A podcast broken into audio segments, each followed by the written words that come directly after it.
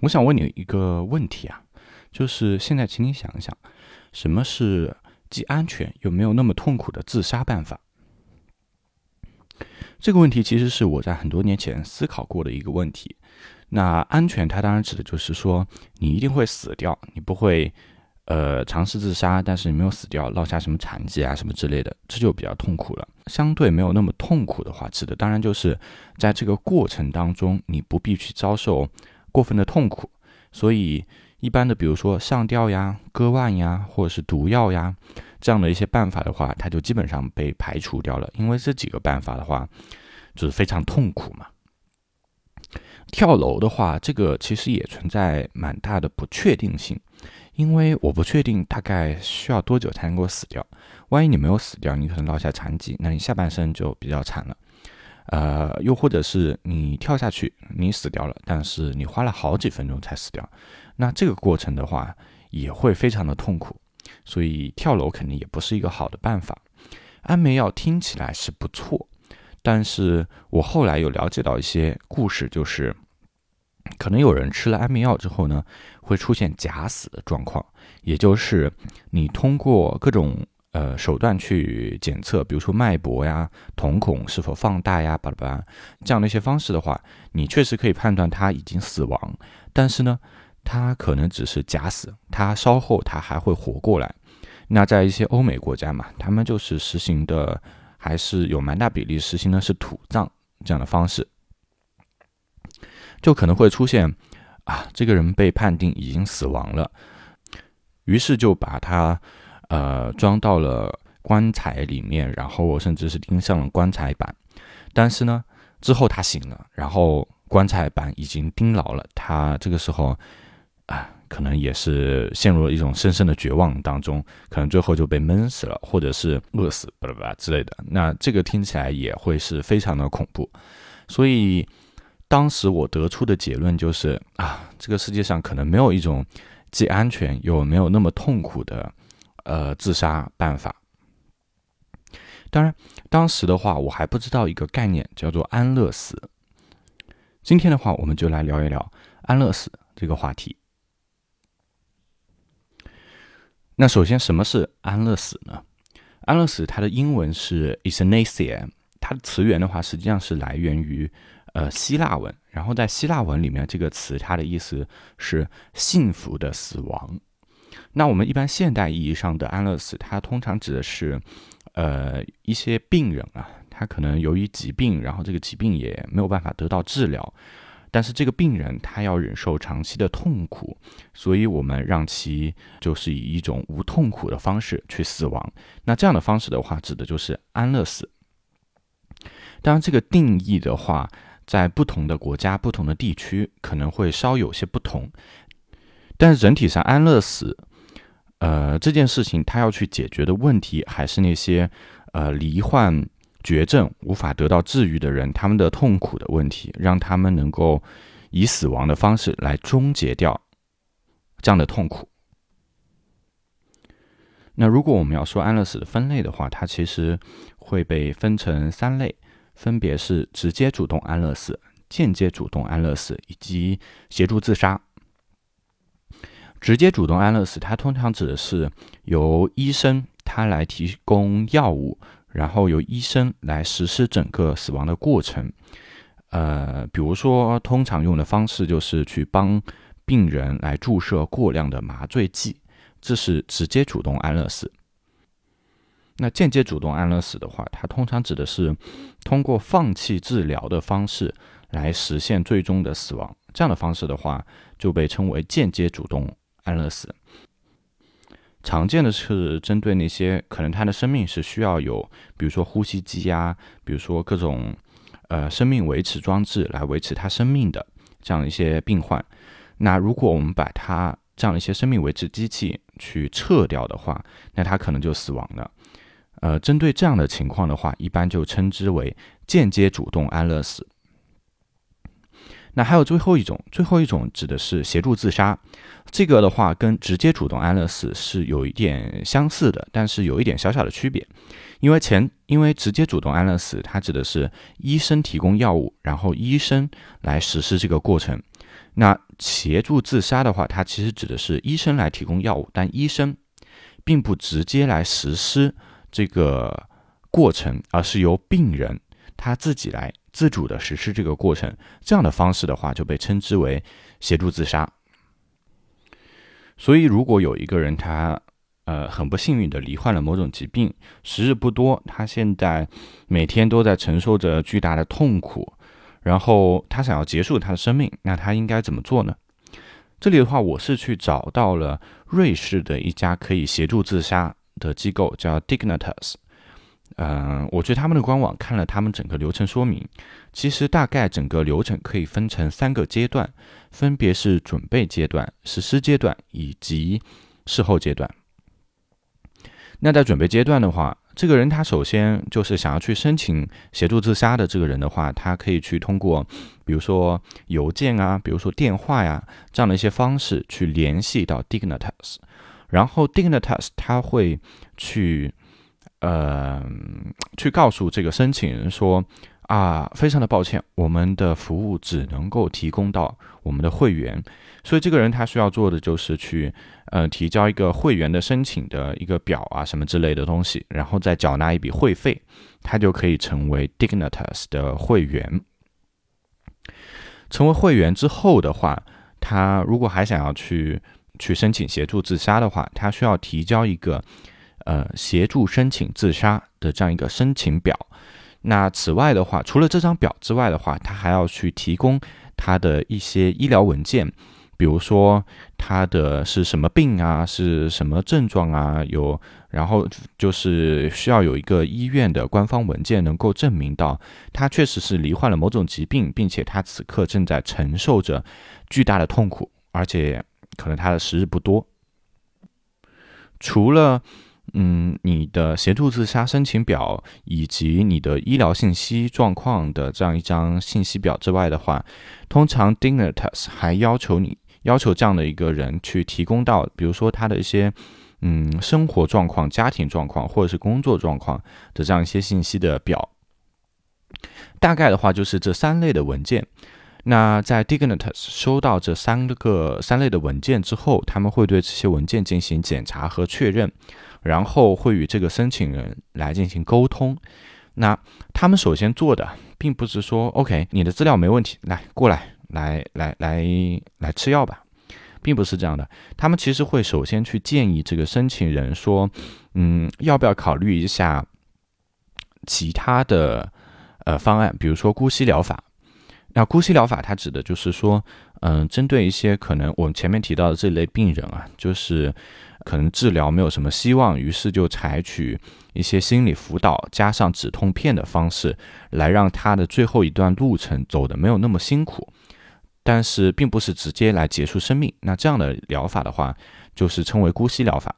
Dignitas 他首先会去建议这个申请人说，你要不要尝试一下，比如说姑息疗法这样的一些方案，而不是直接来结束你的生命。如果在进行了这样的一番沟通之后，申请人还是决定，呃，我就是要协助自杀，那接下来这样的一些文件的话，会由 Dignitas 去交由两个外部的医生，然后这两个医生的话，他们会跟呃申请人来进行谈话。呃，这个谈话的话，一个的话是要确认他这个人的呃，确实他的病情的一些状况，还有一个的话是要确认这个申请人他的精神状态呀、心理状态，确认他都是没有问题的，呃，才能够去进行到下一步。下一步的话就是我们以上讲的那些流程都走通了，都跑通了，没有问题。那接下来的话，呃，这位申请人他就会收到一个被称之为临时绿灯。的这样一个通知，它对应的英文是 provisional green light，它指的是医生已经准备好来为申请人开具用来协助自杀的处方药。当这个申请人他收到这个临时绿灯的通知之后的话，实际上表示准备阶段已经已经完结了。获得临时绿灯的申请人的话，他其实是可以。暂时先不去那个实施协助自杀的，或者是说他指定一个，比如说一年以后的日子来实施协助自杀，这个都是 OK 的。那在真正的，比如说现在有一个申请人，他指定了一年之后的某个日子来实施协助自杀。那在真正的这一天到来之前的话，Dignitas 他首先会要求申请人去提供一份医疗报告。那这份医疗报告的话，是去当时的那个日期的话，不能超过三到四个月。其实主要是去再次证明一下这个病人他的身体状况。确认他是否还是符合，呃，符合协助自杀的这个条件的。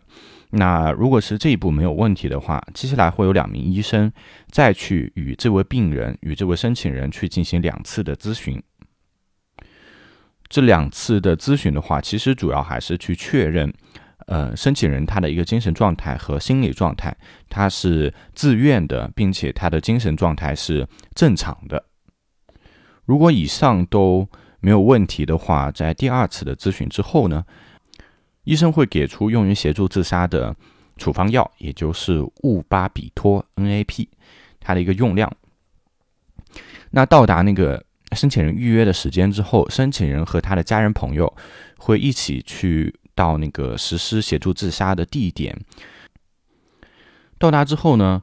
？Dignitas 他们的工作人员首先会对申请人以及他的家人朋友进行一个简单的欢迎仪式。之后的话，Dignitas 的工作人员会跟申请人来进行一个谈话。他在这场谈话里面的话，首先是要确认申请人他明白他现在要做的事情是什么，他要确保申请人确实是出于自愿的去执行协助自杀的。然后呢，他要去告诉申请人，就是你可以在任何一刻停下来，即便是你最后执行的 the last minute，在那一刻的话，你也可以去把这个整个事情停下来，没有关系的。那如果他确认申请人是明白自己在做什么的，并且申请人他决定依然要去执行协助自杀，接下来他会告诉申请人及他随行的这样一些人。接下来的所有过程，这个过程是：首先，申请人需要去服用一个止吐剂，因为最后作为致死药物的乌巴比托，它的味道实在是有些太过于苦了，令人不快，有可能会被吐出来。所以，申请人他首先要去服用一个止吐剂，在大概三十秒这个止吐剂生效之后，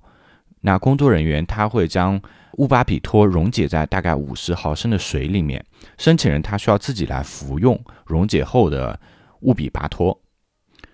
那对于那些他可能没有自主能力去饮用这个水的话，Dignitas 他们也可以去提供，比如说注射这样的一些方式来来帮申请人实现这个过程。当然，最重要的是，呃，触发这个这些辅助设备的这个开关是在。申请人手上的，必须由他自己来触发这个开关。在向申请人及其随行的人告知了整个过程之后，申请人他还需要去签署一份授权文件，授权 Dignitas 他来安排他死后的这样一些事宜，比如说火葬啊、巴拉巴拉之类的事情。那最后除了这个之外的话，申请人还要需要去签署一份呃自杀声明。来表示他是自愿结束他自己的生命的。如果这个过程当中出现任何的意外状况，那 Dignitas 是不对此负责的。签署完毕了这些文件之后，申请人就会开始与他的亲朋好友来告别。之后的话，就按照我们上面讲的那个呃止吐剂，然后戊巴比托这样的一个服用顺序来服用这两种药。那如果我们去网上找一些关于协助自杀的资料的话，那一定会看到的一个名字是富达人，他是台湾的著名体育主持人，他也是亚洲第一位去执行协助自杀的人。那下面的话，大家会听到的一段录音，是他当时在 Dignitas 执行协助自杀之前的现场录音。Are you ready? Yeah. Take One, so two, two swallow, okay? yeah, two, three swallow. It's okay. So fast as you can, and after Oh, fast as I can. yes, well, it, because it's very bitter. Okay. So one, one time no, one time cannot. No, no, it's not necessary. Two, two But three. I try. No. No, no, no, not one. That's too much. Okay. Two, Two three, or three. swallow. Yeah. And after that, breathe deeply out. Deeply breathe, breath. Breath. Yeah. Or out breath. Out. That's very important 吹气。先吸口气，然后喝完之后，然后敬爱的主啊，请你保守台湾，台湾不要这么恶斗，台湾一定要讲究法治、公平、自由、人权，太重要了，不要弄些不公平，尤其是司法媒体，你们要不公正，台湾就会亡。God bless 台湾，中华民国万岁，台湾万岁，加油啊！再见，farewell，so long。恩典何等甘甜，我最生命。人相聚如此遥远，都是上帝恩典。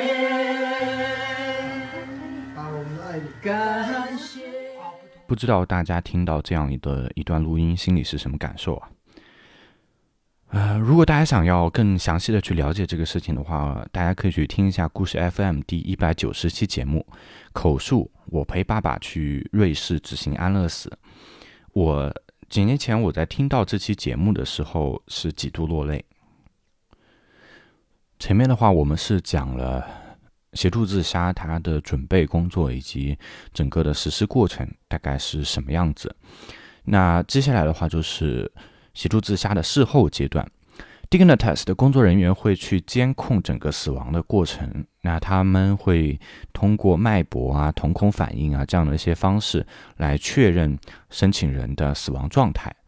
当他们确认死亡了之后的话，工作人员首先会向他的家人和朋友表示哀悼，然后会通知当地警方来进行正式调查。因为瑞士的法律规定，机构及个人的话是不能够因为一些呃自私的动机去协助他人实施自杀，所以他们需要由警方来进行正式调查，然后宣布，呃，机构并没有出于自私的动机来协助自杀，也需要有这样的一个法律程序啊。那通常的话，Dignitas 他们也会来帮助他们的申请人来处理一些，比如说后续的火葬啊，甚至是呃埋葬啊等等这样的一些事情。以上的话，基本上就是在瑞士 Dignitas 他们去执行整个协助自杀的全部流程。当我看到 Dignitas 他们的整个流程介绍的时候，其实我最大的一个感受就是。第一，非常的细致；第二是他们非常的尊重每一个申请者的生命，因为首先是他会劝你不要这么轻易的去放弃你的生命，要不要尝试一些其他的办法？那可能最后，呃，申请者他还是决定要去执行协助自杀。那在整个执行的过程当中的话，呃，Dignitas 他们也是非常细致入微的去关注到每一个细节，让这位这位病患能够在他生命的最后一段路上走得尽量的去开心一点、幸福一点、体面一点、有尊严一点。其实“尊严”这个词也是我在找资料的过程当中感觉遇到的最多的一个词。确实呢，是这样的一个道理啊。因为在大多数允许安乐死的国家的话，他们也是非常去强调说，呃，安乐死它只适用于那些身患绝症没有办法治疗，并且是忍受痛苦的这样一些人群去实施安乐死。而身患绝症，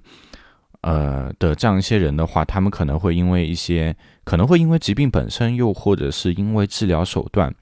的原因导致他们可能没有办法生活自理，他们可能只能是躺在床上，可能大小便失禁，可能会流口水，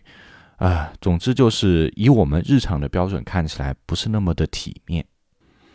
那有些人的话，他会觉得这样的实在是啊，让他的生命最后一段十分的没有尊严，于是他可能会为了这样的尊严去选择安乐死。但是选择安乐死的原因啊，肯定不止这一个，因为确实是有很多的疾病，它的后期的话确实是疼痛难忍，病人他需要忍受极大的痛苦，但是这样忍受痛苦的代价的话，换来的并不是说治愈，只是说以比较低的质量去延续稍微长一点的生命，那这样的延续是否是值得的呢？可能有人会觉得不值得，于是他也选择了安乐死。那除了以上两个原因的话，还可能会有一个非常现实的原因，就是疾病给整个家庭带来的经济压力。因为虽然在欧美的一些国家，他们的福利体系是相对发达的，就比如说英国来讲的话，它有 NHS 能够覆盖到你大多数的生病所需要的花费。但是，总还是有一些疾病的治疗或者是药物的费用，不是呃这样的医疗体系能够 cover 到的嘛？如果一位病人他罹患的是一个绝症，即便是掏空家里所有的积蓄，也没有办法得到治疗的话，啊，最终面临的结果可能是他还是离开了人世，然后他的家庭也由于要去承担巨额的医疗费用的原因，而陷入到非常糟糕的状况。那也会有病人因为这样的原因去选择安乐死，所以我们这样看下来的话，其实安乐死是有非常多好处的，它能够帮病人的生命最后一段旅程走得更加的有尊严一些，它能够减少病人的痛苦，然后也能够在一定程度上来减轻病人的家庭的经济压力。那既然安乐死它有这么多的好处，为什么我们大多数的国家还是没有来将安乐死这件事情合法化呢？呃，我们可以看一下 show notes 里面对于目前安乐死它的立法的国家的一个状况啊，就以举几个典型好了。对于主动安乐死合法的国家，大概有荷兰、比利时、卢森堡、西班牙。等等这样的一些国家，那对于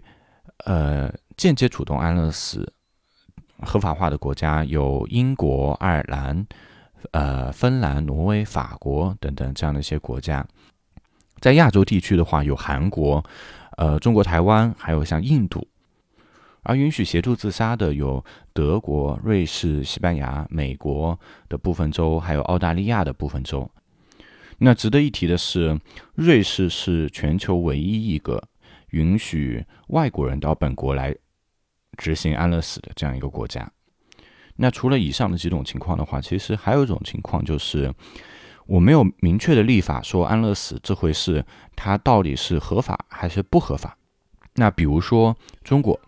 当然这里的中国我们指的是大陆地区啊，因为台湾地区的话，前面我们已经解释过它的状况。那在大陆的话，其实我们并没有一个特别明确的去说这件事情它到底是合法还是不合法，所以我们也能够看到一些呃情况，就是说针对一些可能家庭并不是特别富裕的，然后确实是有家庭成员罹患重病的，医生可能会建议你说，还是要去考虑一下呃病人的生命质量的这件事情，因为。如果你家庭状况不是特别的富裕的话，你去花费大量的金钱去维持病人这样一个比较低的生命质量，到底是否是值得的？还是要认真去考虑一下这个问题。那其实有些话医生不方便说，但是我相信这层意思已经传达的非常清楚了，就是要不要去考虑间接主动安乐死。整体上的话。大多数的国家对于安乐死的态度还是比较消极的，并没有特别明确的来支持安乐死这件事情。原因是什么呢？其实大家反对安乐死，或者说没有那么的支持安乐死的原因，最主要的还是说，嗯，伦理原因。因为你一旦开了这个口子啊，不管是直接主动安乐死，还是说协助自杀的这样的口子的话，那病人他在极度痛苦的状况下的话，首先他不一定是能够做出理智的判断的，然后他也有可能为了去降低他对于家庭的负担，去减轻他给别人造成的痛苦的这样一些因素，而去更倾向于选择安乐死。那这样的话，其实会让更多的人去放弃掉治疗。那对于这位病人来讲的话，他确实是可以一走了之了。但是那些与他相守一生的呃亲人朋友，他们还要继续的活下去。这位病人他是可以走了，不用再去考虑这样的一些事情了。但是留下来的人，他们可能会陷入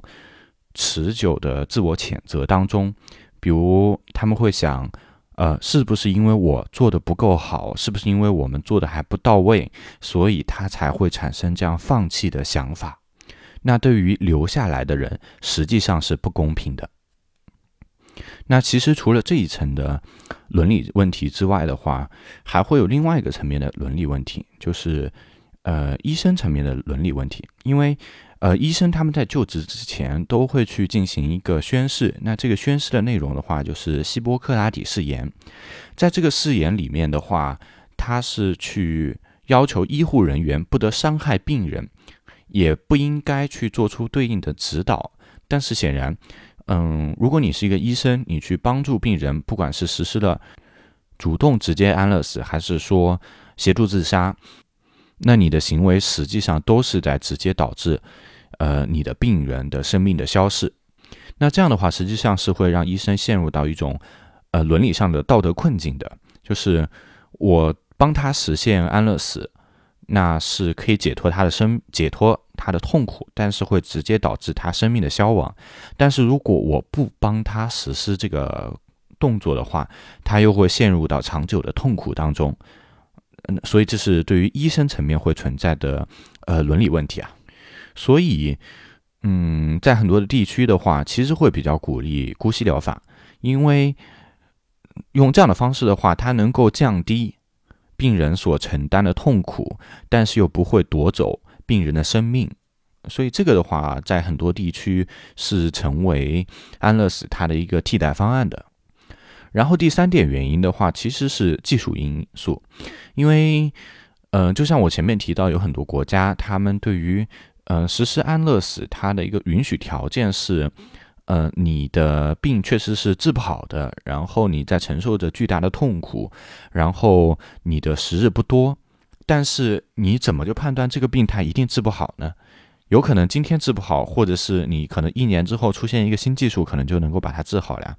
然后。到底什么样程度的痛苦是难以承受的痛苦？又判断时日不多，因为我们其实也见过那种，就是医生可能判断这个人得了癌症活不过半年，最后他活了十年，或者是活了个七八年，这样的案例也是有的。你怎么能够判准确的判断出一位病人他时日不多？所以出于这样的一些技术上的限制。安乐死在它的呃推广或者说合法化的过程当中，也遇到了不少的阻力。那最后我观察到的还有一个原因是什么呢？就是宗教，当今世界比较主流的宗教，他们对于呃安乐死这件事情的态度整体上是比较消极的，因为。基督教和伊斯兰教，他们会认为你的生命是主给你的，你怎么能够随便把主给你的东西就给抹杀掉了呢？所以他们对于安乐死的态度是不太支持的。但是天主教他在这件事情上的态度会稍微的宽松一点，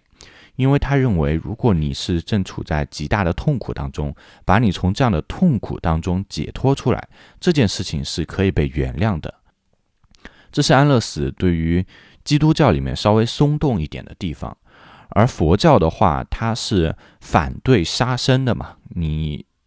杀死一个小动物都是杀生，何况你是杀死另外一个人呢？所以佛教它对于这件事情的态度也是反对的。印度教的话会稍微宽容一点，他们是可以接受间接主动安乐死的。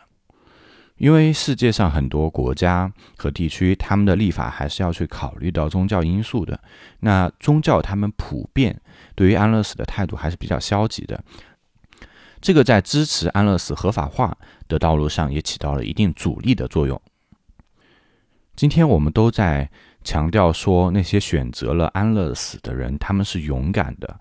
他们用一种呃更体面。而且非常有尊严的方式去结束他们的生命，这是非常棒的一件事情。我不否认这个观点，但是同时我想提醒大家的是，那些选择与与疾病斗争到底，即便他们最后失败了，但是我想说的是，他们也是非常勇敢的人，他们也非常有尊严，他们最后也走得非常的体面。只是每个人可能会因为。一些现实因素，又或者是因为自己价值取向的原因，而去选择了不同的道路。所以，当我们在说，呃，选择安乐死的人，他是非常勇敢的，非常有尊严的。那我们强调的到底是什么呢？我认真的思考了一下这个问题，哈，疾病它实际上是对于我们身心的一种折磨，它没让我们没有办法去自由的支配我们的身体。让我们的意志也逐渐变得脆弱。疾病的最终目的是让我们消亡。那如果你从结果来看的话，安乐死好像是加速了这个过程，直接到了死亡的那一步。但是为什么我们说安乐死的人他们是勇敢的，是有尊严的？我觉得原因在于，是因为他们掌握了自己生命的主动权。他们的生命是受到他们自由意志的支配的，而不是说哪一天犯了个疾病，突然就没有了。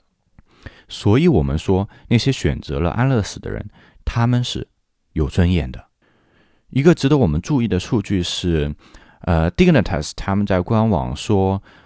有百分之七十的人获得了临时绿灯之后，他们之后再也没有联系过 Dignitas。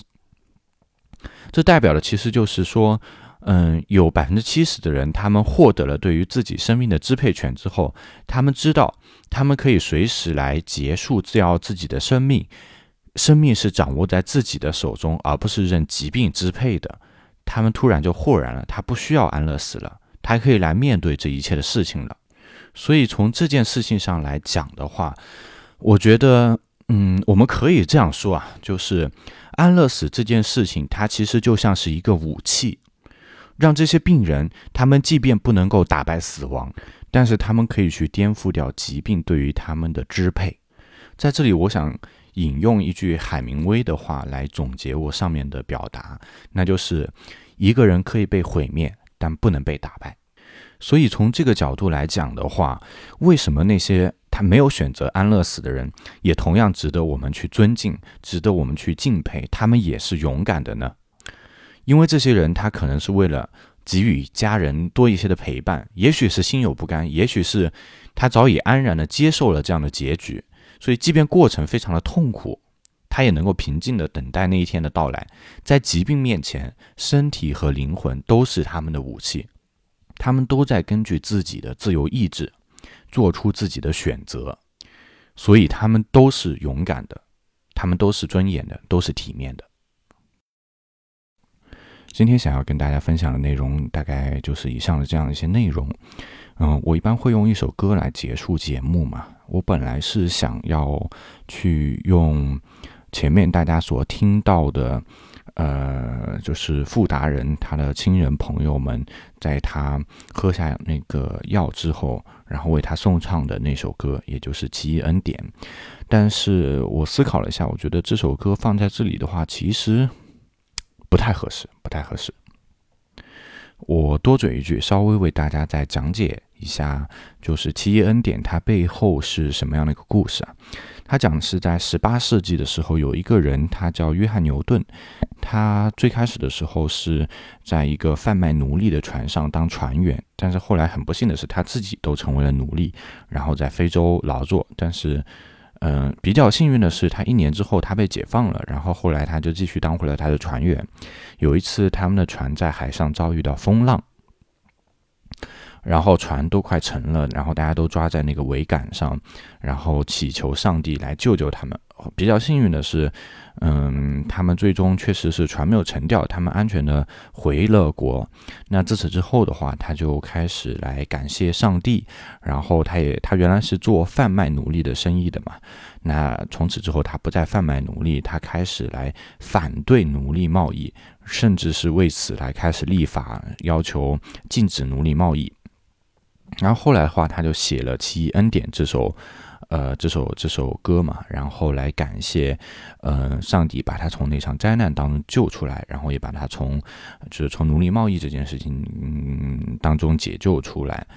所以他心怀感激，然后他就写了《Amazing Grace》这首这首歌，也就是《奇异恩典》。嗯，这首歌当然是一首非常棒的歌，嗯，但是我会觉得它放在这里的话，嗯，实际上不能够体现出那些选择了安乐死或者是选择了与疾病斗争的那些人，他们身上那种主动性，他们对于自由意志的支配。然后有一首诗就出现在我的脑海当中，是“不要温柔的走入那凉夜”，作者是迪兰·托马斯。良夜，它其实指代的就是死亡。即使死亡这个终局是既定的，但是我们不应当虚度光阴，应该有自己对于生命的态度，不要轻易的向那个终将夺走我们生命的东西投降。Do not go gentle into that good night. Old age should burn and rave at close of day. Rage. Rage against the dying of the light. Though wise men at their end, no dark is right, because their words had forked no lightning, they do not go gentle into that good night. Rage, rage against the dying of the light.